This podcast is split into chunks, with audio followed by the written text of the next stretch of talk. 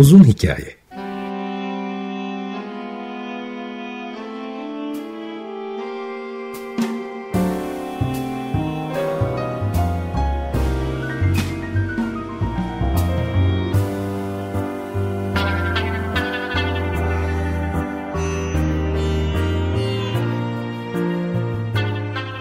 Hazırlayan ve sunan Muzaffer Çorlu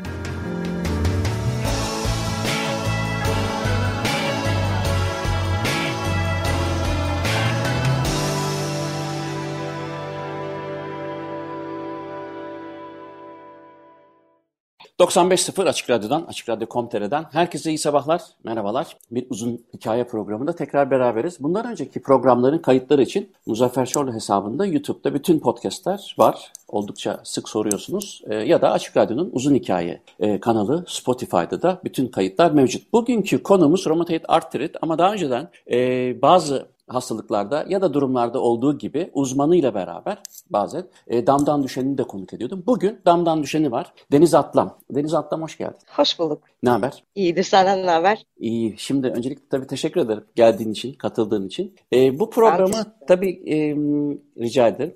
Bu programı e, takip eden bazı dinleyiciler çok önceden yani 25 yıllık Açık Radyo serüveninde 23 yıllık bir programcı olarak Gitarissimo'yu hatırlıyorlar, yazıyorlar. İşte o Gitarissimo'yu programını biz Deniz Atlam'la beraber yapıyorduk. O zaman da kendisi bu romatoid artritten e, muzdaripti. Muzdarip Ama bugün e, çeşitli konuları ele almak istiyoruz. Çünkü e, benim romatoid artritle hiçbir ilişkim yok şükür ama e, çok ilginç bir detayı olduğunu fark ettiğimden beri Deniz'e dedim ki bu programı beraber yapalım. E, belki birkaç program sonra ya da önümüzdeki sezonda e, bu konunun uzmanıyla da e, tekrar durumu değerlendiririz. Evet bugün şimdi nereden başlayalım Deniz? Bence öncelikle e, damdan düşen dedim. Yani hı. ben biliyorum ki bir dokunacağım ve bin ah diyeceğim. İstersen hı ben dokunmadan sen bir o ahlarından bir yüz tanesini bir ortaya. Nedir? Ne bir hastalıktır bu? Yani böyle son derece Mayo Klinik e, veya ansiklopedik bilgi olarak kısaca geçmek istiyorum burayı.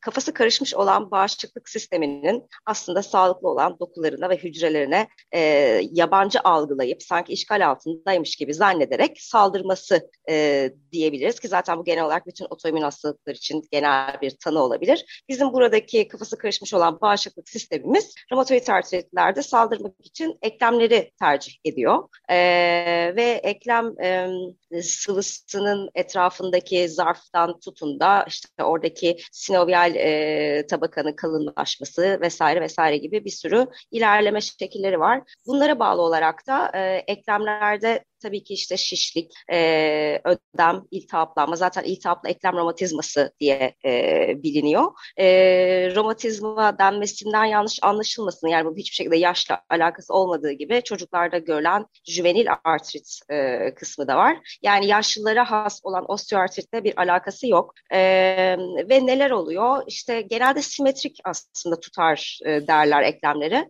e, ve genelde de küçük eklemlerden başladığı söylenir. E, söylenir diyorum çünkü ben bunlara uymayan bir vakayım. E, genelde eller, parmaklar, e, dirsekler, dizler gibi ayak vesaire vesaire. Ben dizle başlayıp monoartrit olarak tek dizle başladım açıkçası. E, ya bu arada teşhis konulalı bana 19 yıl oldu ve bence bunun 15 yılı çok eğlenceli değil. Çünkü çok iyi bir hastaydım. Doktor ne derse onu yapıyordum. ilaçlarımı içiyordum ve bir şekilde hastalık kontrol altındaydı. E, fakat sonra kontrolden çıktı e, ilaçlara rağmen ve işte yeni denemelere rağmen ve en nihayetinde e, bende artık iki diz, iki dirsek, ayak bilekleri, e, ayak parmakları ve en son çeneye de atlayarak e, tamamen beni hareketsiz bir şekilde kanepeye e, çaktı diyebilirim. E, yani ağrılı sızılı, e, öngörülemeyen tabii ki bu ağrı ve sızılarla beraber ataklarda e, ateşlenme gibi şeyler yaşanabilen, sabah tutuklukları olan, dolayısıyla hani kişinin gündelik hayatındaki her türlü fonksiyonunu engelleyen bir hastalık. Hı hı. Bir Şimdi tabii çok da iyi seviyede gitar çalıyordun. Zaten benim öğrencimdin. Oradan biliyorum. Ama e, bunu etkilemedi mi? Mesela bu çok ciddi bir e, yani e, sonuçta kas iskelet sistemini direkt ilgilendiren bir şey. O sıralarda da hissediyor yani daha doğrusu etkilerini görüyor muydun? Yoksa da bu böyle yani e, benim aldığım bir şey var. Daha birkaç arkadaşımda da olduğu için günü gününe uymayan bazen yere yapıştıran, bazen havaya kaldıran e, hastalıklardan bir tanesi. Zaten otoimmün hastalıkların tahmin ediyorum ortak özelliklerinden bir tanesi de bu. E, bir e, müzisyen tarafından bakalım işin ya da müzisyen olduğun zamanlarda. O zamanlarda bu hastalığın e, etkisini hissediyor muydun? Hayır işte zaten e, Allah'ın bir lütfu diyeceğim kısım orada e, geçerli benim için. Çünkü dediğim gibi e, vakaların çoğunluğunda e, özellikle küçük eklemlerde ve ellerde e, başlıyor ve yani bu ellerde yamulmaya giden e, hızlı bir süreç oluyor eklemler küçük olduğu için.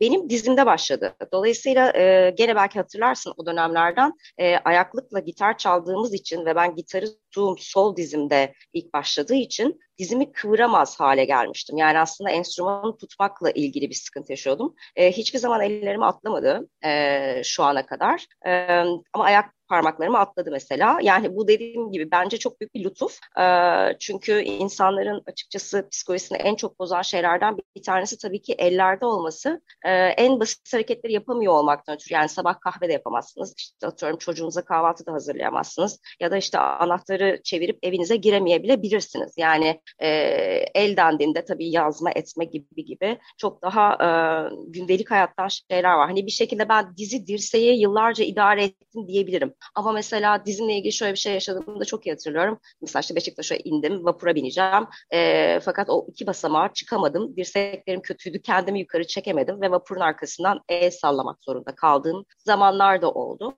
Dolayısıyla yani başlangıcından e, yani yaklaşık dört sene öncesine kadar e, iyi bir hastaydım dememin sebebi o. Yani ilaçlarla kontrol altında e, tutuluyordu bir şekilde ve ben de açıkçası e, yok sayıyordum sanırım. Yani e, bunun aslında ne kadar derin, ne kadar kompleks ve e, ileride başka bir takım problemler çıkarabilecek derecede önemli bir hastalık olduğunu açıkçası çok geç anladım. Çünkü bir de şöyle bir şey de var. Ben bir eczacı kızıyım ve ben hayatım boyunca hep şunu gördüm. İlaçlarını içersin, hastalığın geçer gibi çok basit bir denklem vardı benim hayatımda. E, ve fakat e, en sonunda ben artık avuçlarca ilaç içiyor olmama rağmen ki bunların içerisinde çok yüksek dozda kortizonlar, ağrı kesiciler, antiinflamatuarlar ve sözde hastalığı e, baskılamak adına belli dozlarda kemoterapi ilaçları dahi kullandığım bir dönemden bahsediyorum. E, ve artık bir çıkmaza girdim ve işte dediğim gibi hiç hareket edemez, yemek yiyemez bir hale geldim.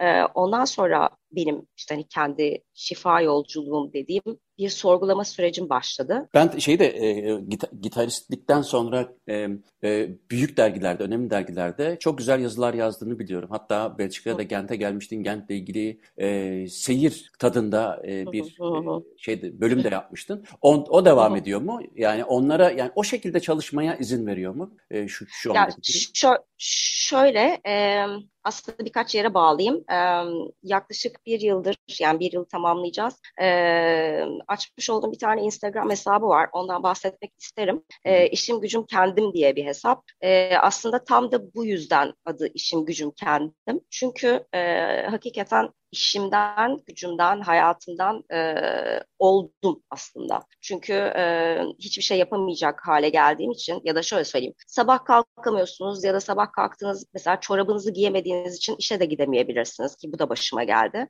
Bunlar böyle hani çok olmayacak şeyler gibi geliyor ama e, gerçekten çorap giyemediğim için işe gidemedim yani. Yani e, ben çok şanslıydım. Bu arada e, yıllarca yani kapanana kadar zaten Ocak ayında, geçen Ocak ayında kapandı. Forbes Ekonomi dergisindeydim. Şahane bir ekiple çalışıyordum. E, yöneticilerim benim hastalığımı ilk günden beri biliyorlardı ve bana bu konuda inanılmaz destek oldular. E, ağrım olduğu günlerde, kötü olduğum günlerde ya da o bahsettiğim kemoterapi ilacını içtiğim günlerde e, izinli şekilde e, her zaman dediğim gibi benim yanındalardı ve desteklediler. E, zaten bu tarz fiziksel etkileri de olan otoimmün hastalıklarda gerçekten hani işverenler, aile, çevre, arkadaşlar vesaire çok çok çok çok önemli aslında. Yolda yürürken mesela bir arkadaşınızda benim için biraz yavaş yürür müsün dediğinde o kişinin anlaması bile sizin için çok önemli. E, bunu ikinci, üçüncü defa söylediğinizde çünkü siz kendinizi acizlik e, içerisinde çok daha böyle farklı farklı e, negatif duygulara girebiliyorsunuz. Aslında dışarıdan görünen hiçbir şey yok. Bu hastalıklar zaten adı üstünde hani invisible illness diye genelde aslında geçiyor. Görünmez hastalıklar diye. Görünmediği için e, siz aslında nasıl bir ağrı veya acıyla baş ettiğinizi anlatamıyorsunuz kimseye. Tabii işte ilaçların yan etkileri, işte beyin sisi, konsantrasyon problemleri, işte dediğim gibi ataklar sırasında yaşanan ateşler ya da mesela ben normal yürüyor olabilirim ama aslında ayağımdaki zonklama ya da her bastığımda o eklemdeki acı beynimde sıçrıyor belki ve dolayısıyla asık suratlı olabiliyorum ve mesela karşı taraf böyle sen de bugün ama suratsızsın diyebiliyor. Çünkü bu hastalıkların bence bir de şöyle bir özelliği var. Gitgide saklamaya başlıyorsunuz. Çünkü insanlara yani birçok duygu sebebiyle saklamaya başlıyorsunuz. Kimileri işte e, kimse bana acımasın diye saklayanlar var. İş bulmak için işe girerken bu hastalığı saklayabilirsiniz. Aile içerisinde mesela çok sevdiğiniz insanlar sizin acı çektiğinizi görmesin diye saklayabiliyorsunuz. Ve bence bu hastalıkların e, geliştirdiği en büyük diğer hastalık direkt yalancılık oluyor. Çünkü e, her zaman iyiyim diyorsunuz ama aslında o iyi normal insanların iyisiyle hiçbir zaman aynı değil. Yani böyle bir şey. Dolayısıyla hani benim işime e, engel bir dönem oldu. E, ama sonuçta yazarlık e, evden de yapabildiğim bir şey olduğu için e, devam edebildim. E, şu anda da zaten hayat öyle tuhaf bir şekilde geldi ki ben evden yazarlık yapmaya devam ediyorum. E, ki belki de hani hayatımın son yıllarda fiziksel olarak en iyi olduğum dönemlerden birindeyim. E, ama şu anda keşke hani bu daha yıllar önce olsaymış dediğim bir e, hayatım var şu anda. Evden çalışıyorum. Şimdi bir sürü sem e, sendromda insanların e, maalesef pes ettiğini görüyoruz ve de e, bazı gruplar ya da bazı e, aktivistler e, herhangi bir hastalıkla ilgili ya da herhangi bir sendromla ilgili bir takım gruplar kurup, enstitüler kurup aslında e, bu hani farkındalık yaratmak adına birçok şey yapıyor ve bu da çok da yararlı oluyor. Hı. Bu hem e, psikiyatrik, psikolojik e, hastalıklarda Hı. ya da sendromlarda ya da belirtilerde çok faydalı olabiliyor ya da e, fiziksel ya da işte otoimmün hastalıklarında. Önce şu e, ne yapılmalı, ne yaptın şimdiye kadar konusuna gelmeden önce şunu sormak istiyorum. Türkiye'de hı hı. bahsediyorum tabii. Romatoid e, artı deyince Türkiye'de bir e, örgütlenmiş ya da örgüt anlamına gelebilecek e, bir yapı var mı? Ya da e, senin gibi olan yani bu hastalığı taşıyan ve de bunun zorluklarıyla baş etmek zorunda kalan gündelik hayatın kendine özgü zorluklarının üzerine bir de romatoid artritle uğraşanlar için bir e, destek niteliğinde olacak ve farkındalığı arttıracak ya da belki de hani bu durumu biraz daha kolay atlatabilecek e, bir takım önlemlerin alındığı, alınabildiği bir takım platformlar var mı? Dijital ya da e, fiziki. E, ya şöyle söyleyeyim, e, açıkçası e, ben daha çok yurt dışıyla e, bağlantılı olarak biraz da burada bu işi başlatmak istedim. E, benim gerçekten hani kendi çapımda son derece e, amatörce e, kronik hastalıklar cemiyeti adını taktığım bir e, grubum var aslında hani Instagram üzerinden. E, çünkü ister çölyaklı olsun işte ister lupus ister fibromiyalji aslında dönüp dolaşıp yaşanan şeyler aynı ve e, görüyorum ki yani hani bir yıl içerisinde gerçekten inanılmaz fazla insanla tanıştım ve çoğu kişiyle de herhalde bu serde işte e, röportaj yapma e, dergicilik olduğu için genelde insanlarla konuşmayı ve hastalıkların hikayesini dinlemeyi istiyorum. İşte hani nasıl oldu, nasıl bitti, ne başladı, devamında nasıl gelişti vesaire gibi ve bunlar tabii benim için e, bir takım hani ortak e, şeyler çıkartıyor. E, çıkarımlarda bulunabiliyorum. Yurt dışında özellikle tabii ki Amerika'da ve İngiltere'de biraz da İrlanda'da e, çok çok çok fazla gelişmiş durumda bu destek grupları. E, yani herkes birbirine pas atıyor. Sürekli mesela işte atıyorum bir tane e, yoga hocası sadece artritler için işte yoga seansı yaparken o sırada işte bir beslenme uzmanı sadece artrit ve antiinflamatuar beslenme üzerine hemen orada bir organizasyon yapıyorlar vesaire vesaire. Türkiye'de açıkçası ufak ufak şeyler var. E, ama bu tarz hani gönüllü esaslı ve farkındalık yaratma amacıyla e, yapılan e, organizasyonlar yok. Yani daha çok işte e, bir romatolog tarafından yürütülen ya da işte e, dediğim gibi hani onun hastaları tarafından yürütülen daha kapalı gruplar var. E, çünkü bana sorarsan aslında ben hala daha romatoid artrit hastalarının dahi hastalıklar hastalıkla ilgili fikir sahibi olmadığını düşünüyorum. e, çünkü birincisi e, buna romatoloji bakıyor ya. Yani e, çok daha sanki fiziksel bir sorunmuş gibi algılanıyor e, ve işte kan değerleri düzelince de ilaçlarla beraber düzeleceğine inanılan bir algı var. Yani çoğu kişi romatoid artritin bir otoimmün hastalık olduğunu bile bilmiyor. Ya da e, öte yandan işte hani Hashimoto'nun, tiroid hastalıklarının, diyabetin, lupusun vesaire bunların hepsinin aynı aslında e, şemsiye altında ilerlediğini de bilmiyorlar. E, o yüzden de farkındalığı çok çok çok düşük bir hastalık olduğunu düşünüyorum Türkiye'de. Özellikle bütün otoimmün hastalıklar için geçerli ama romatoid artrit için çok çok daha e, farkındalıksızlık e, esas bence. Şimdi e, Buradan şuraya geçeyim istiyorum. Çünkü e, bu soruyu sorarken dedim ya farkındalık başka bir şey e, ama olmazsa olmaz bir şey ki bir aktivistlik söz konusu olabilsin. Yani e, bir şey yapmak, kendisi adına bir şey yapmak ki ben en çok bunu önemsiyorum. Çünkü kendisi adına bir şey yapan birisi mutlaka başkalarının adına da e, ister istemez zorunlu bir sonuç olarak yapacaktır. Sen neler yapıyorsun kısmında zaten benim aslında bu programa e, seni çağırma sebebim, motivasyonum da ağırlıklı olarak bu. Yani e, işim gücüm kendim e, Instagram sitesinde de epeydir varsın. Ben Instagram'da yeni olduğum için tabii yeni yeni görüyorum ama sen orada aslında e, konunun asıl e, önemli kısımlarından bir tanesi sayılan, önemli noktalarından birisi sayılan daha çok sanıyorum yeme, içme yani diyet, romatoid artrit ve de beslenme biçimiyle ilişkili olarak bir takım yayınlar yapıyorsun. Bu çok önemli. Buradan e, tekrar söyleyeyim bazı programlarda e, gene işte tırnak içinde damdan düşenler diye benim söylediğim e, empati ağırlıklı konularda insanların sosyal medyayı e, iyi kullandıkları takdirde e, çok iyi şeylere ulaştığını görüyorum. Bunlardan da bir tanesi bu. Çünkü e, bilir, biliriz ki işte depresyondaki en önemli şey e, yalnız olmadığını hissetmek. Yalnız olmadığını hissetmek insana başka bir güç veren e, nokta. Çünkü biz sosyal bir şekilde evrimleşmiş insanlar olarak bizim gibi başkası da var olduğunda sanki çözümü de beraber buluruz gibi e, bir takım hisler veriyor. Dolayısıyla sosyal medyanın bence en büyük yararlarından bir tanesi bu. Çünkü sponsor gerekmiyor, e, pa büyük paralar gerekmiyor, işte kendi tanıtımını kendin yapıyor. E, bir, birkaç tane de duyuru yapabildikten sonra, biraz tanındıktan sonra da aslında paylaşım artıyor. Şimdi istersen e, bu diyet konusuna geçmeden önce e, bu şeyi biraz konuşalım. İşim gücüm kendim. İs, ismi de çok güzelmiş. Ben bilmiyordum. Şimdi evet yani sen e, senin en büyük case'in, en büyük vakan bizatihi kendin olduğun için ismi de yakışmış. Aynen. İşim gücüm kendimden bahsetsene Deniz biraz. Ee, aslında önce işim gücüm artrit diye açmıştım Instagram'ı ve sonrasında e, çok iyi bir süreçte olmama rağmen çünkü ben kendi keşfettiklerimi ve kendi üzerinde denediklerimi, kendi okuduklarımı, izlediklerimi, araştırdıklarımı sadece kendimi bir e, laboratuvar faresi gibi e, kendi üzerimde çalıştıklarımı anlatıyorum. E, işte yok orada işte şu anti-enflamatuarmış, bunun şöyle bir etkisi varmış, işte şu şöyleymişmiş bir şey hiçbir şey yok benim anlattıklarımda. Hepsi bizzat denenmiş şeyler. E, önce dediğim gibi işim gücüm artrit olarak açmıştım ve bir süre sonra hastalığım tekrarlamaya başladı. E, çünkü bir anda e, sadece hastalık konuşur olduğumu gördüm. Mesela bu çok çok önemli bir şey aslında. Yani e, hastalığı kabul etmek, hastalığı üstlenmek, e, sanki benim bir kimliğimin parçasıymış gibi davranmanın çok büyük bir hata olduğunu bir kez daha görmüş oldum. Öncelikle bu benim başıma gelmiş bir e, araba kazası gibi düşünmem gerekiyor. E, hasar aldım ve bu hasarı e, tamir etmek üzerine kurmam gerektiğini anladım. Yani bunların hepsi yolda öğrendiğim şeyler.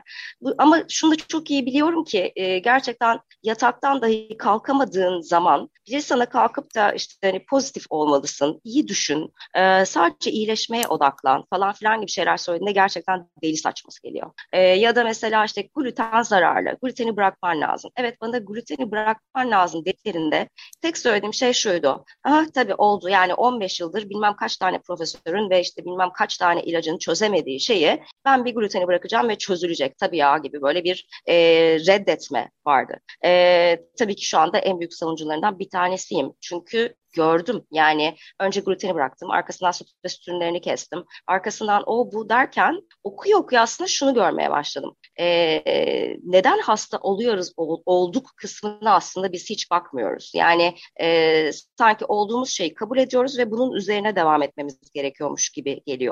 Ve bir süre sonra da insanlar denediklerinde de gerçekten şöyle şeylerle karşılaşıyorlar ki bunu ben de yaşadım. Ee, evet gluten ve süt ürünlerini kestikten sonra çok iyi bir e, ivme kat ettim ve ciddi bir iyileşme hali yaşadım. Ama mesela bir yıl sürdü. E, çünkü bunlar geçici iyilik halleri oluyor. Çünkü otoimmün hastalığın aslında ne kadar kompleks, e, çok katmanlı olduğunu unutmamak lazım. E, sizi o noktaya ne getirdi? Yani evet beslenme çok büyük bir kısmı ama beslenmenin haricinde de işte demin dediğim gibi kendinizi hasta olarak kabul etmek ya da e, hayatınızdaki stres faktörlerini yönetemiyorsanız, mesela ben işte dergi yazarlığı yaptığım dönemde aylık dergide çalışıyorum. Her ay yazıların teslim edilmesi gereken son hafta e, bayağı yatalak halde e, krizlere giriyordum. Çünkü yazı yetiştirmem lazım. Onun stresiyle birlikte gözle görülür şekilde eklemlerim şişiyordu. Yani bu tesadüf olabilir mi? Olamaz. E, ya da hayatımda ben iki tane çok büyük atak yaşadım. E, bunların bir tanesi 2007, bir tanesi 2017'deydi.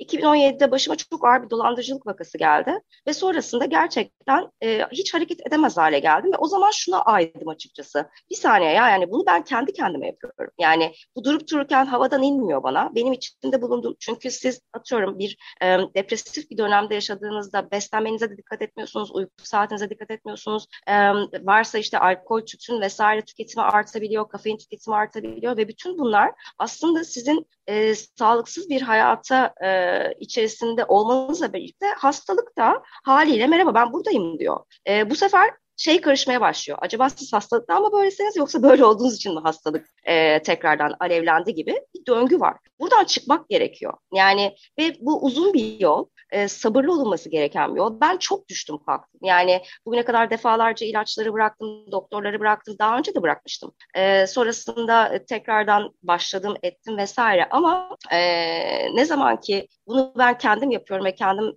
bir şeyleri düzeltebilirim kanaatine vardım. O zaman peyderpey gitmeye e, başladım. Yani evet öncelikle beslenme bu işin tabii ki de olmazsa olmazı çünkü sonuçta ağzınızdan giren şey sizin vücudunuzdaki en büyük etkiye sahip olan şeyler. Ama tabii ki çevresel faktörler var. Yani mesela ben 14 yaşından beri işte saçını boyatan bir insanım. E, yani maruz kaldığım e, toksin yükü e, ya da işte dediğimiz gibi çevresel faktörler otobanın yanında yaşıyor olabilir. İşte nükleer santrale doğru bir eviniz olabilir. Vesaire vesaire. Bunu, yani kim neden hasta olduğunu aslında kendisi bu bulmalı diye düşünüyorum. E, ve ben işte bitkisel tedaviler denedim, akupunktur denedim. Bu süreçte ilaçları azaltmaya gittim. E, ve yani şu anda hayatımdaki tabii ki en önemli şey beslenme. E, beslenme ile birlikte de devam ediyorum. Hep şunu sorarlar genelde işte e, hiç mi ilaç içmiyorsunuz ya da e, tamamen mi geçti? Yani artık bu iş bitti mi? Ya bu iş bence zaten genel olarak bitmemesi gereken bir şey.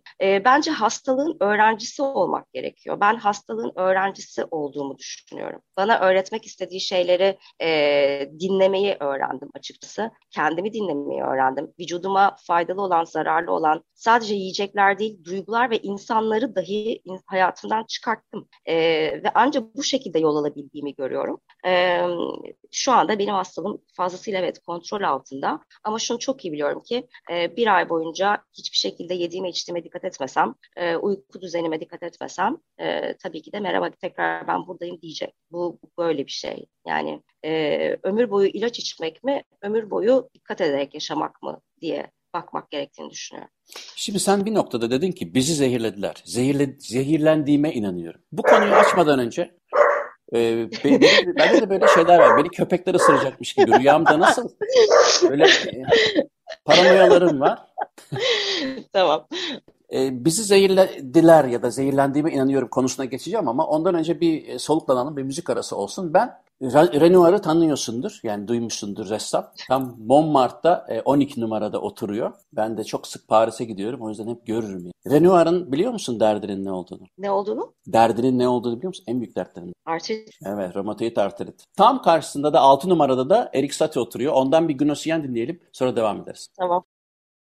Evet, Deniz Atlam'la beraber e, romatoid artrit konuşmaya e, ve onun etrafında öbeklenen bir sürü küçük konuya da el atmaya çalışıyoruz. Damdan Düşenler serisinde. Bu arada biraz önce Erik Satie'den Gnossien'i dinledik. Şimdi müziğe girmeden önce dedim ki senden duymuştum sen demiştin. Bizi zehirlediler. Zehirlendiğime inanıyorum. Bunu bir açalım mı? Çünkü ben sana bunu sor, söylediğin anda dur sakın açma bunu hep beraber radyoda açarız demiştim. Ya aslında e, hazır şu an önümde varmış gözüm takıldı. E, birkaç rakamdan bahsetmek istiyorum mesela. E, dünyada 23 milyon romatoid artritli var. E, bunun haricinde Amerika Birleşik Devletleri'nin %22'sinde bu da e, 54.4 milyona aşağı yukarı tekabül ediyor. Bir, çeşit, bir çeşit artrit var e, ve 100 bin kişinin 41'inde romatoid artrit var. Ve e, yıllık e, bir romatoid artritlinin Amerika bazındaki e, sağlık harcaması 20 bin dolar e, ve yaklaşık 100 farklı çeşitte artrit olduğunu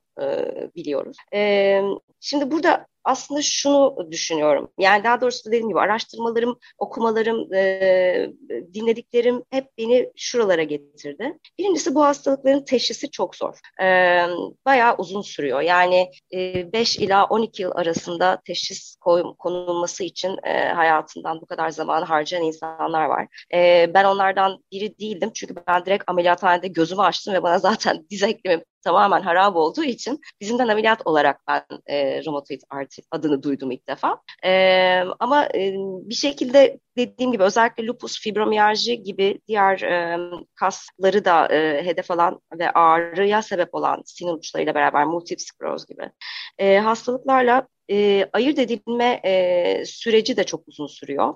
E, ya da bunlar eş zamanlı da gidebiliyor. Mesela işte hani sedefli artrit gibi e, ya da mesela romatoid artrit artı Hashimoto gibi. E, genelde de çeşitli oluyor. E, zehirlendik kısmını şöyle düşünüyorum. E, hiç yani hepimiz biriciyiz tabii ki de yani hani parmak izimiz gibi. Dolayısıyla da aslında bir romatoid artrit diye iyi gelen bir şeyin bir diğerine iyi gelmemesi çok da enteresan gelmiyor bana. E, ve yıllardır benim gibi pek çok e, muzdarip insanın üzerinde sürekli ilaçlar deneniyor. Yani sizde bir şeyler deneniyor. Ha bu olmadı mı o zaman başka bir şeye geçelim deniyor. Çünkü aslında dediğim gibi gene ansiklopedik bilgi olarak açın okuyun. Yazan şey şudur. Sebebi bilinmeyen ve e, kesin kanıtlanmış bir tedavisi bulunmamaktadır diyor. Şimdi sebebi bilinmeyen ve kesin kanıtlanmış bir tedavisi olmayan bir hastalık için bana tonlarca ilaç reçete ediliyor. E, bu birazcık şey gibi yani ya tutarsa gibi aslında.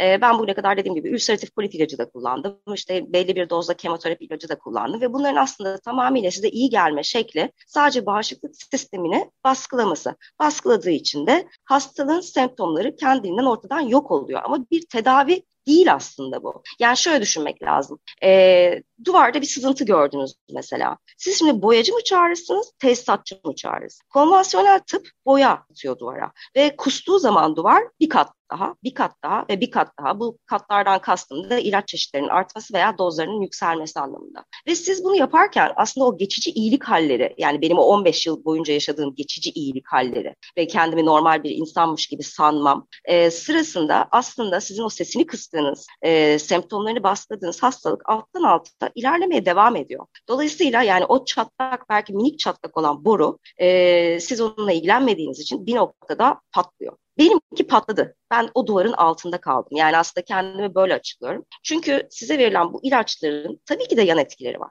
Yani hem de sayısız yan etkisi var. Ee, ve yine sizin e, bir takım başka hastalıklara daha fazla açık olmanıza da sebep oluyor. Ee, işte o kadar çok ilaç içiyorsunuz ki mide artık kaldırmaz duruma geliyor. Dolayısıyla e, mide ilaçlarına başlanıyor. Onun üzerine başka ilaçlar gibi gibi gidiyor. Bunun bir sonu yok. Ee, Öte yandan bir süre sonra zaten artık ilaçların kimyasallarıyla zehirlenmeye başlıyoruz. Ama benim tabii o zehirlendiğime inanıyorum kısmı. Ee, ya ta Rockefeller ailesinin e, hakikaten yani petrokimyasallarla işte sentetik e, vitaminler üretmesine kadar gitmemiz gerekir belki de. E, çünkü e, esas tedavi yöntemi olan e, kişisel tedavilerin bugün kalkıp adına alternatif tıp deniliyor olması e, ve Batı tıbbının e, ve ilaç sektörünün e, bütün bu piyasada hakimiyetini sürüyor olması. Bütün bunlar aslında tabii ki çok daha derin bir şey. Şimdi ben bunun içerisine girip de hani komple teorilerine vesairelerine girmek istemiyorum ama e, fikrimi zaten yeteri kadar beyan ettiğini düşünüyorum en azından tarafımı. E, yani benim inancım şu, gıda sektörüyle ilaç sektörü el ele vermiş bir şekilde insanları önce zehirliyorlar, sonrasında da öldürmeyip süründürerek e, hayatlarını devam etmesine sebep oluyorlar. Gerçekten inandığım şey bu. Şimdi geçen... O yüzden de Hı. Devam et, devam et. O yüzden de e, yani farkında olmadan ufak ufak zehirleniyoruz. Yani e, sağlıklı sağlıklı olduğunu düşündüğümüz e, paketli gıdaların içerisinde asla gözle görmediğimiz işte koruyuculardan tutun da işte suyun içerisindeki dezenfektan olarak kullanılan klorun duş sırasında cildimizden bize nüfuz etmesinden tutun da. Vardır yoktur ben gözümle görmedim kanıtlayamam ama chemtrails'larla e, eğer başımızdan aşağı gerçekten e, bir takım e, toksik maddeler e, eğer şey yapılıyorsa, spreyleniyorsa gibi gibi ya da işte zaten yediklerimiz içtiklerimizdeki tarımsal ilaçlardan, pestisitlerden, herbisitlerden hiç bahsetmiyorum bile. E, yani ya da işte maruz kaldığımız radyasyon ortamları. O yüzden o kadar küçük küçük küçük küçük zehirleniyoruz ki tam da bu yüzden bence e, hastalığın sebebi bilinemiyor ve o yüzden de X bir kişiye iyi gelen diğer kişiye iyi gelmiyor. Çünkü benim e, acaba o yani hastalık kovam nelerle doldu bilmiyoruz. E, yani herkes kendininkini biliyor. Yani ben küçüklüğümde çok ciddi antibiyotikler kullandım. 5 ve 7 yaşında e, iki büyük ameliyat geçirdim. Dolayısıyla e, çok ağır ve uzun zaman saatler narkoz altında kaldım. İşte e, o oldu bu oldu. Şimdi sizin geçmişteki ilaç kullanımınız, geçirdiğiniz hastalıklar, beslenme şekliniz, işte doğduğunuz yer, büyüdüğünüz aile ve çevresel faktörler bütün bunların hepsi zaten bir hastalığı oluşturuyor. E, zehirlendik bu da yani dediğim gibi e, bilerek ve isteyerek e, iki sektörün el ele verdiğine büyük bir inancım var. Peki geçen 2-3 e, program önce e, virolog aynı zamanda müzisyen Semih Tarin'le bir program yapmıştım. O e, e, otoimmün hastalıklarda belki de bu Covid'in daha büyük bir risk e, taşıyabileceğini söyledi. Öyle bir öyle bir endişen var mı ya da özel bir şekilde ee, korunması gerektiği gibi bir şeye rastladın mı? E, öyle bir endişem yok. Şundan ötürü yok. Çünkü ben kendimi tedavi etme e, yolculuğuma çıktığımda e, ilk önce yememi içmemi düzeltmenin haricinde tabii ki bağırsak sağlığına e, odaklandım. Çünkü zaten bütün bağışıklık sisteminin başlangıcının oradan olduğunu düşünürsek e, ben yaklaşık 3-4 yıldır sadece bağırsağımı onarmaya çalışıyorum. E, o yüzden de açıkçası e, çok net söyleyebilirim. Ben 4 yıldır nezle bile olmadım. Yani bu benim için çok ciddi bir gösterge. E, ve hatta bir şey daha söyleyeceğim. O da benim için çok önemli bir e, veriydi. E, bir Rottweiler saldırısına uğradım. Sağ elim bayağı kopma noktasına geldi. Yani hani bileğimden açıldı et vesaire. Ameliyatlar vesaire vesaire ve e, o sırada gerçekten çok sağlıklı besleniyordum. Yani hani probiyotik dengesi e, işte intermittent fasting vesaire gibi. E, 10 gün bir hastanede tuttular ama e,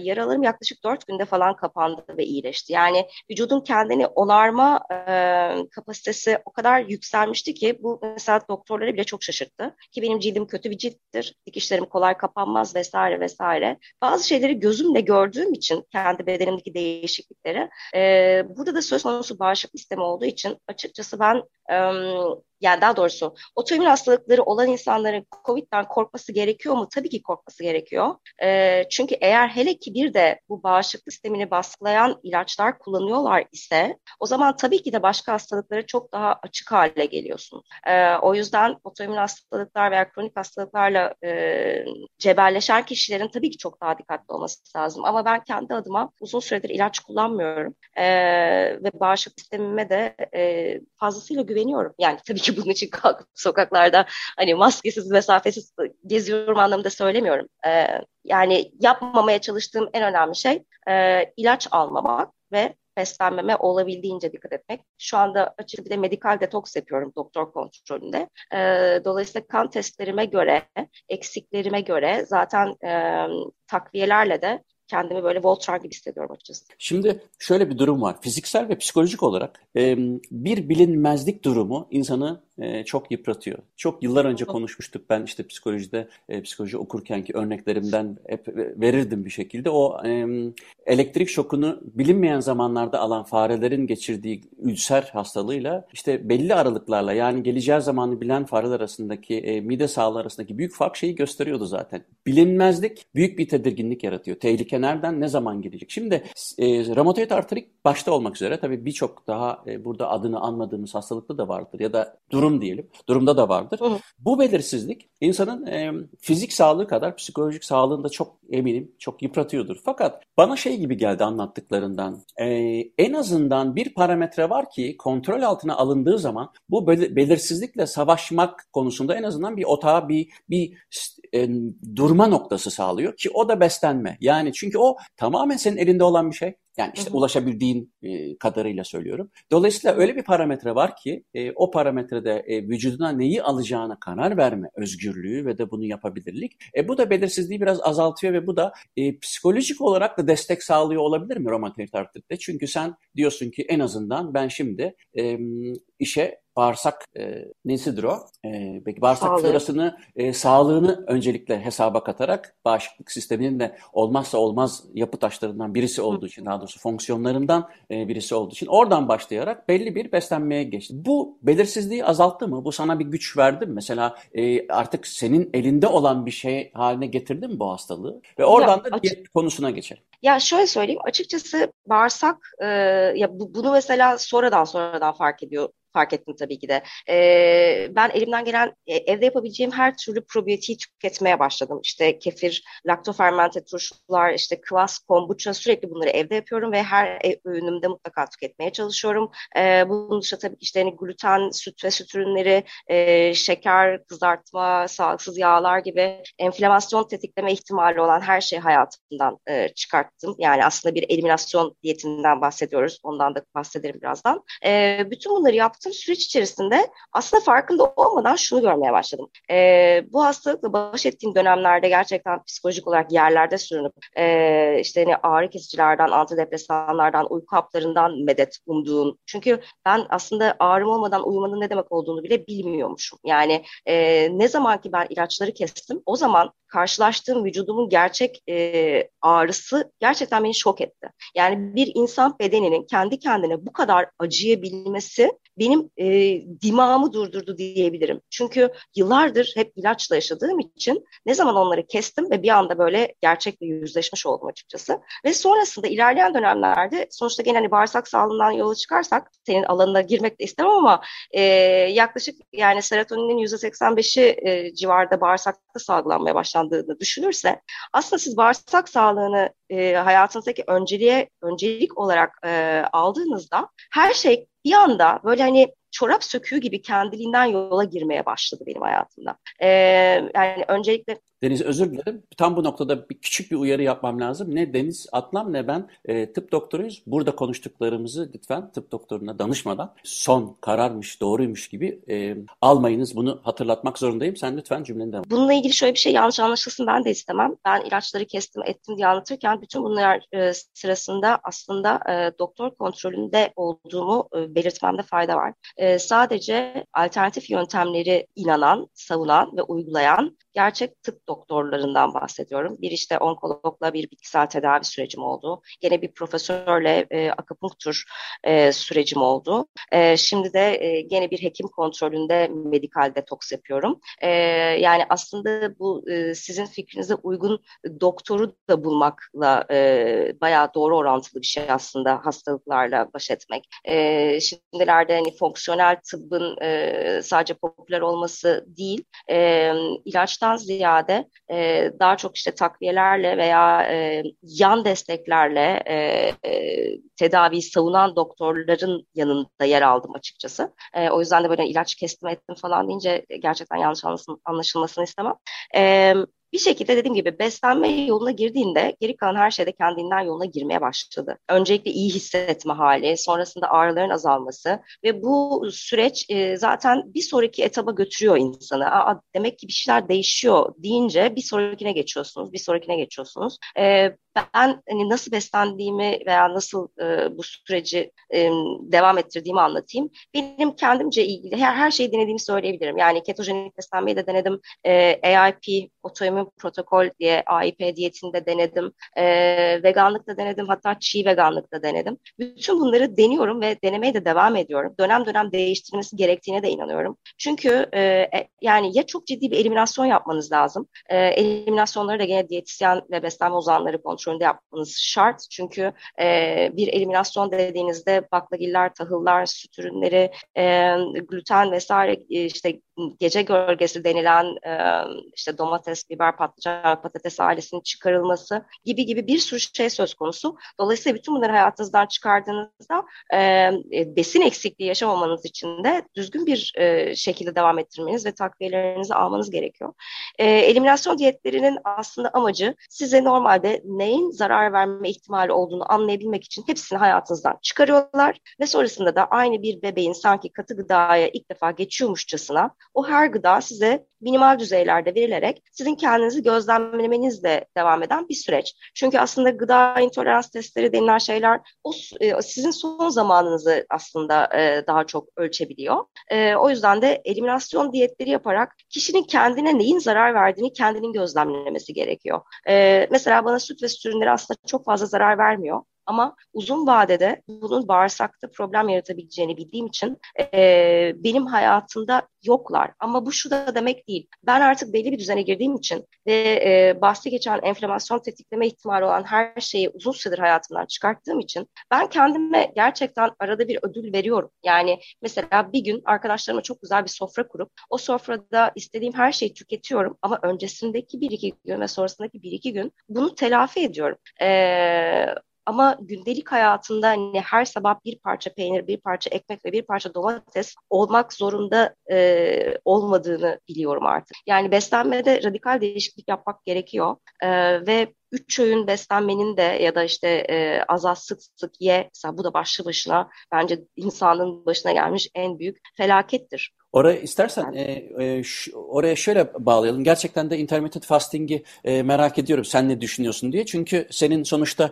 e, biraz önce adını andığın bir sürü diyet yöntemini denediğini, e, kendi üzerinde Aha. en azından deneyip yanıldığını ya da Aha. yanılmadığını görmüş oldun ama e, oraya şöyle geçelim. E, 23 milyon romatoid artritliden bahsettin. E, e, ciddi bir rakam tabii. E, ve de yalnız olmadıklarını da hani özellikle İngiltere'de bazı aktivitelerin olduğunu söyledi ama en azından bu programı dinleyenler için ya da Türkçe konuşanlar arasında e, senin e şimdi hayli bir tecrüben var. Birçok şeyi denedin. Eliminasyon diyetinden tut da diğer bütün diyetlere kadar. Ve de sadece ne yediğin değil, nasıl ve hangi koşullarda, hangi saat aralıklarında, dilimlerinde yediğini de öğrendin. E, daha doğrusu e, denemeye devam ediyorsun muhtemelen. Dolayısıyla benim şimdi senden ricam eğer mümkünse e, şu anda geldiğin nokta çünkü bir süredir kendini iyi hissettiğini, daha dengeli olduğunu e, anlattığına göre belki senin üzerinde olumlu etkisi olan şeyi e, bilmek isteyebilirler. İstersen öyle geçelim. Yani e, senin şu anda e, beslenme şeklini nasıl özetlersin Hı. programını? İçeriği ya açlık açlık şifadır, oruç şifadır. Yani hani buna... E, yani Allah açlıkla terbiye etsin diyorsun. Evet, etsin gerçekten. Çünkü ben de bunu böyle bir tesadüfle öğrendim. Çok çok çok kötü olduğum bir gün yani yemeden içmeden kesilip baygın yattığım bir 24 saat oldu. Ertesi gün kalktığımda bütün şişlerim inmişti. Tabii ben bunu ciddiye almadım. Ee, bir süre sonra e, tekrar benzeri başıma geldi. O zaman dedim ki bir saniye ya ben 24 saat yemek yemediğimde bütün şişlerim iniyor. Şimdi Ondan sonra ben şeyi bilirsin Doktor Suat Erus'u. Onunla yaptığım Hı. programda da o aslında intermittent fasting ile ilgili ne düşünüyorsun demiştim. O da dedi ki e, bildiğim tek bir şey var. Sonuçta o bir e, medikal e, tıp doktoru. Hı. O dedi ki ye, yememek iyi gelir. Çünkü öyle evet. saçma şeyler arıyoruz ki yemediğin anda vücut oh be dur kendimi bir toparlayayım deme noktasındadır. Onu onu sen bir evet. hasta olarak da teyit ediyor olman ilginç. Evet yani hani e, bir de aslında şöyle ben bunu keşfettikten sonra e, tabii ki işte intermittent fasting'e başladım. Evet o 16-8 ile başladım önce. E, işte günde Dur bir dakika intermittent fasting'den ne kastettiğimizi de söyleyelim. Fasılalı oruç gibi yani, e, on, yani çok kabaca bir sürü şekli var. Sen daha iyi bilirsin ama benim uyguladığımda 16 saat hiçbir şey yememek. Hı-hı. İçmek tabii serbest. E, ama e, çok kabaca e, belirli bir süre aç kalmaktan bahsediyoruz. Dolayısıyla fasılalı Hı-hı. diye mi aralıklı diye mi çevriliyor bilmiyorum. O oruçtan Aralıklı bahsediyoruz. Aralıklı oruçtan bahsediyoruz. Evet. E, yani mesela bunun aslında doğru olmadığını savunan insanlar da var. Şöyle yani mesela işte e, gene bir popüler kültür olarak işte arada kahve içmek hatta insan cevizi yağlı kahve içmek gibi gibi e, şeyler var. Normalde aslında bir oruç söz konusuysa bunun sadece suyla e, tabii ki tutulması makuldür vesaire. Ama evet birçok versiyonu var. E, ben 20'ye 4 olanını e, yapıyorum uzun süredir. E, 20 saat açlık, 4 saat e, yeme aralığı gibi. E, bu bende daha çok işe yaradı.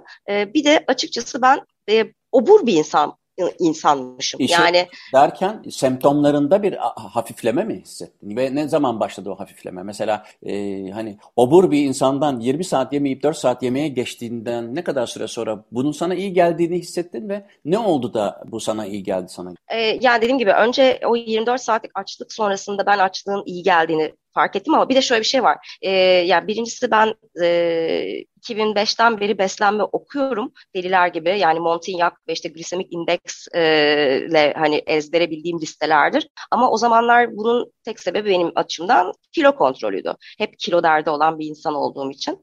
E, ve sonrasında da hani gastronomi yazarlığı yaptığımı da e, düşünürsek aslında sürekli yemeğin içerisindeydim yemenin içmenin. E, benim ilk hayatımı böyle değiştiren soru işareti yaratan şey e, Lifeco ile bir röportaj yaparken orada işte çiğ vegan beslenmeyi keşfettiğim zaman e, önce benim kafamda zaten soru işaretleri başlamıştı. E, ve sonra orada juice detokslar yani juice fasting denilen sadece sebze sularıyla yapılan açlık süreçleri de var.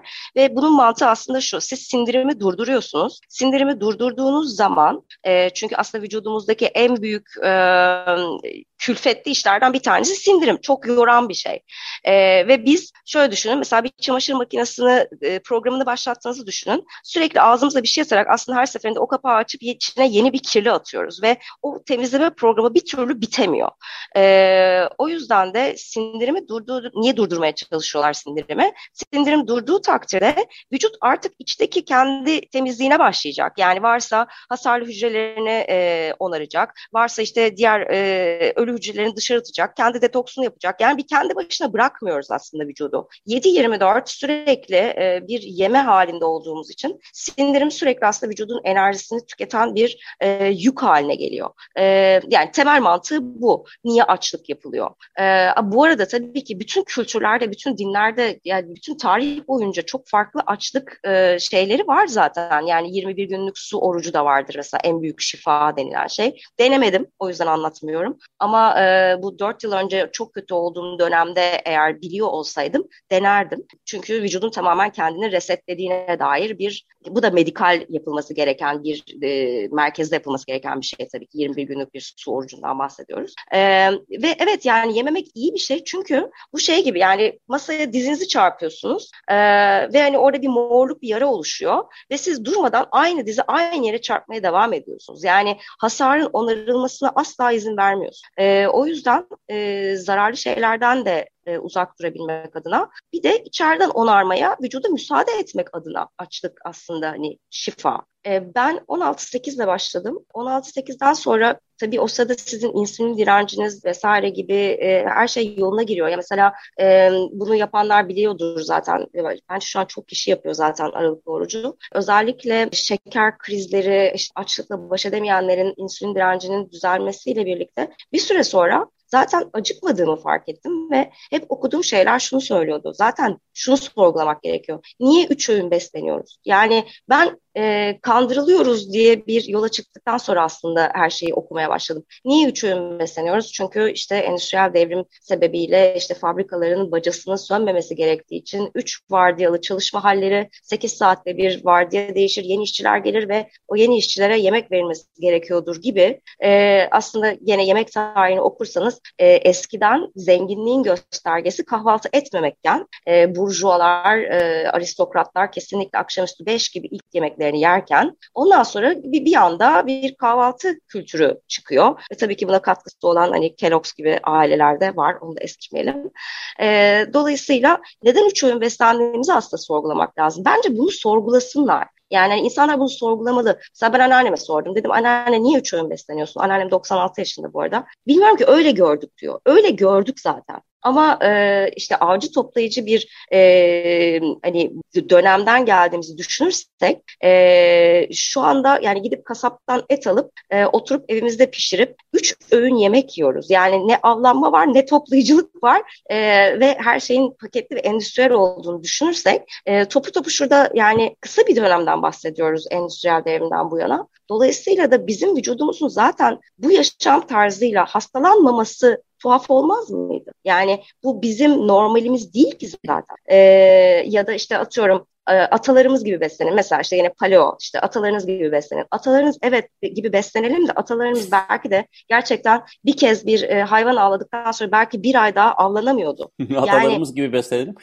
Çok ben benim çok sevdiğim bir şey. Mesela atalı yani oturup böyle oh gömelim şeyi mangalı elimizde yani, cep elimizde tabii, cep tabii. telefonu yani atalarımızla tek ortaklık mangal ama değil mi? Diğer şeyler e, evet, evet. alakası yok. Yani hani bir de biraz daha detaya girersek orada aslında şöyle şeyler de var beni daha çok heyecanlandıran. Yani siz bir e, işte hayvan avlama noktasına geldiğinizde oradaki işte adrenalin, işte o hayvanın peşinden koşma, ona ulaşma ve ulaştıktan sonraki onu yediğiniz zaman vücudunuz tarafından sindirilme haliyle e, ne yazık ki endüstri tarafından hormonlarla e, küçücük kafeslerde yetiştiren hayvanların sizin önünüze gelen etine oturduğunuz yerde yemek arasında çok ciddi bir fark var yani. E, dolayısıyla aslında doğasından koparılan insanoğlu bugün hastalanmasın da ne yapsın? Yani e, o yüzden de oruç aslında e, gene şeye dönmek istiyorum. Bütün kültürlerde e, olduğunu düşünürsek e, evet zaten şifanın en önemli yollarından bir tanesi olarak e,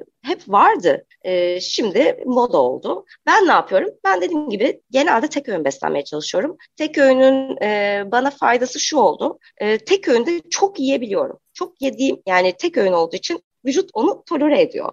E, Kaç yüzden, zamandır tek for... öğün yiyorsun? Ben bir, bir iki yıl oldu sanki değil mi? Da, konuşmuştuk çünkü seninle telefonda. İki yılı geçti. Şey, evet iki yılı geçti. Tek öğün. Hani kaça get, kaça geliyor? Yani de, saat aşağı yukarı. Yani hangisi hangi ikisini atladın? Ya da saat kaç gibi yiyorsun? Mesela? Oturuyorsun dört saat yemek mi yiyorsun? Yani e, 5-6'dan önce yememeye çalışıyorum. 5-6 ee, derken 17-18 yani. 17-18 evet. Oturuyorsun evet. a, akşam ee, 9'a kadar yemek yiyorsun. Ya 9'a kadar yemiyorum tabii. Yani e, gerçekten ya mesela 8 yaptığım da oluyor. Çünkü eğer gece çok oturacaksam ki genelde de gece ben çalışabilen, yazabilen biriyim. E, gece çok oturacağım zamanlarda biraz daha geciktirmeye çalışıyorum. E, yani ilk böyle öğünü sanki açıyorum. Yani mesela neyle açıyorum? Diyelim ki işte 3 yumurtalı, aşırı derecede ıspanaklı ve aşırı derecede mantarlı bir omlet yedim diyelim ki. Mutlaka yanında eğer protein yiyorsam, her iki hayvansal protein tüketiyorsam e, mutlaka probiyotiklerimi e, eksik etmiyorum. Yani işte e, probiyotik turşular, laktofermente vesaire. E, bu benim öğünüm oluyor ve ondan sonra bir biraz ara veriyorum mesela ve sonrasında işte belki oturup hani bir kase kabak çekirdeği yiyorum. Sonra işte belki biraz tahin pekmez diyorum gibi e, ya da meyve ya da ne bileyim daha böyle söğüş bir şeyler canım isterse. Peki o işi gücüm kendin ee, e, şeyinde e, Instagram'da paylaştığın şeyleri görüyorum. Onlar senin o o günkü yiyeceğin şeyleri mi tanıtıyorsun? Ya aslında benim e, tabii yemek e, görsellerim de tariflerim de çok eğlenceli değil.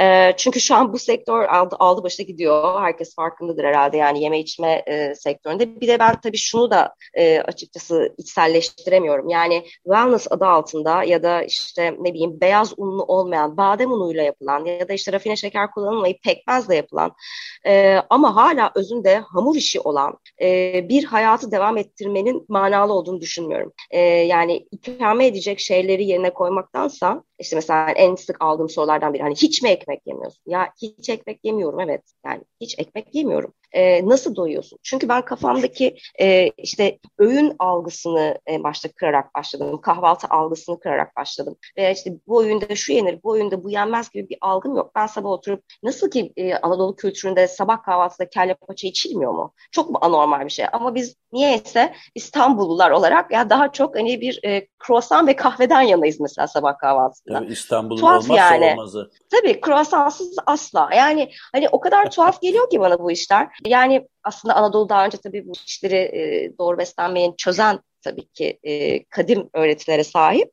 E, o yüzden hani öğün algısını kırdıktan sonra, saatlerini de kırdıktan sonra hayat daha yaşanılır oluyor. Benim e, için ya ben doyana kadar yiyorum, acıktığımda yiyorum. Yani şu saatte yemem gerekiyor. Yani hani şey diyecektim hani ayranı yoksa içmeye o zaman e, krosan ve e, kahveyi tercih evet. edebiliyor. Yani e, insanlarda şeyi çok net görüyorum. Ya ben şöyle bir noktaya geldim. Ee, inşallah kimse de gelmesin. Ee, gerçekten bu hani düşmanımın başına vermesin dedikleri bir şey. Çaresizlik gerçekten çok kötü bir şey. Yani önünde böyle kutularca ilaç, işte tonlarca kan testi ve işte daha önce iki defa ameliyat geçirmişsin. Bilmem kaç tane profesöre gitmişsin. Yani Türkiye'de e, adı geçen hani gitmediğim e, insan kalmadı diyebilirim. Her türlü şey denenmiş. Artık ilaçlarda kombinasyonlara geçirmiş. E, yani bir, bir de şunun yanına bir de bundan veriyor muyuz bak bakalım nasıl oluyor falan gibi kokteyller yapılıyor ve ben yürüyemiyorum. Yani hani öyle olunca o zaman bir durup bir saniye yani bir yerde bir hata var demek gerekiyor.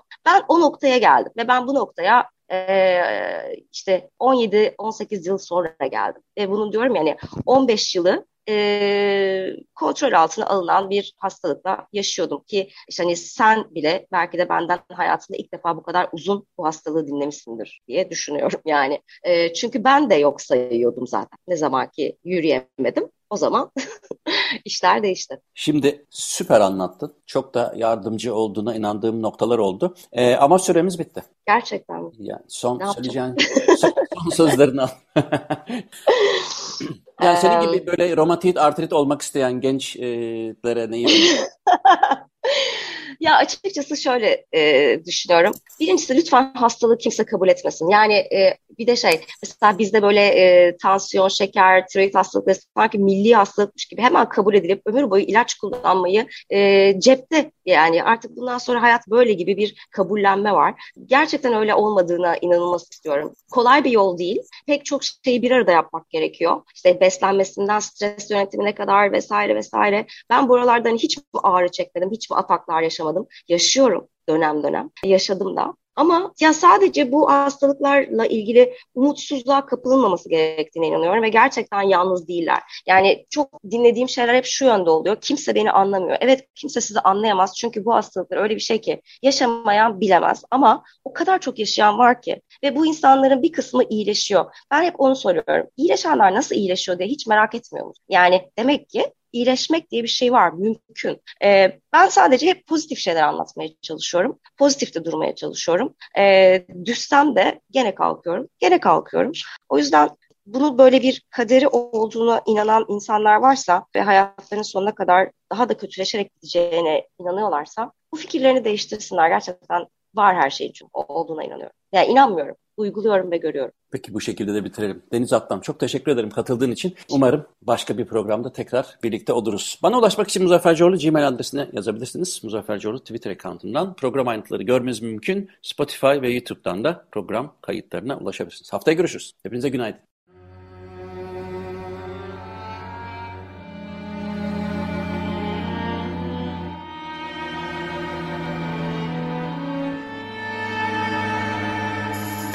Uzun Hikaye.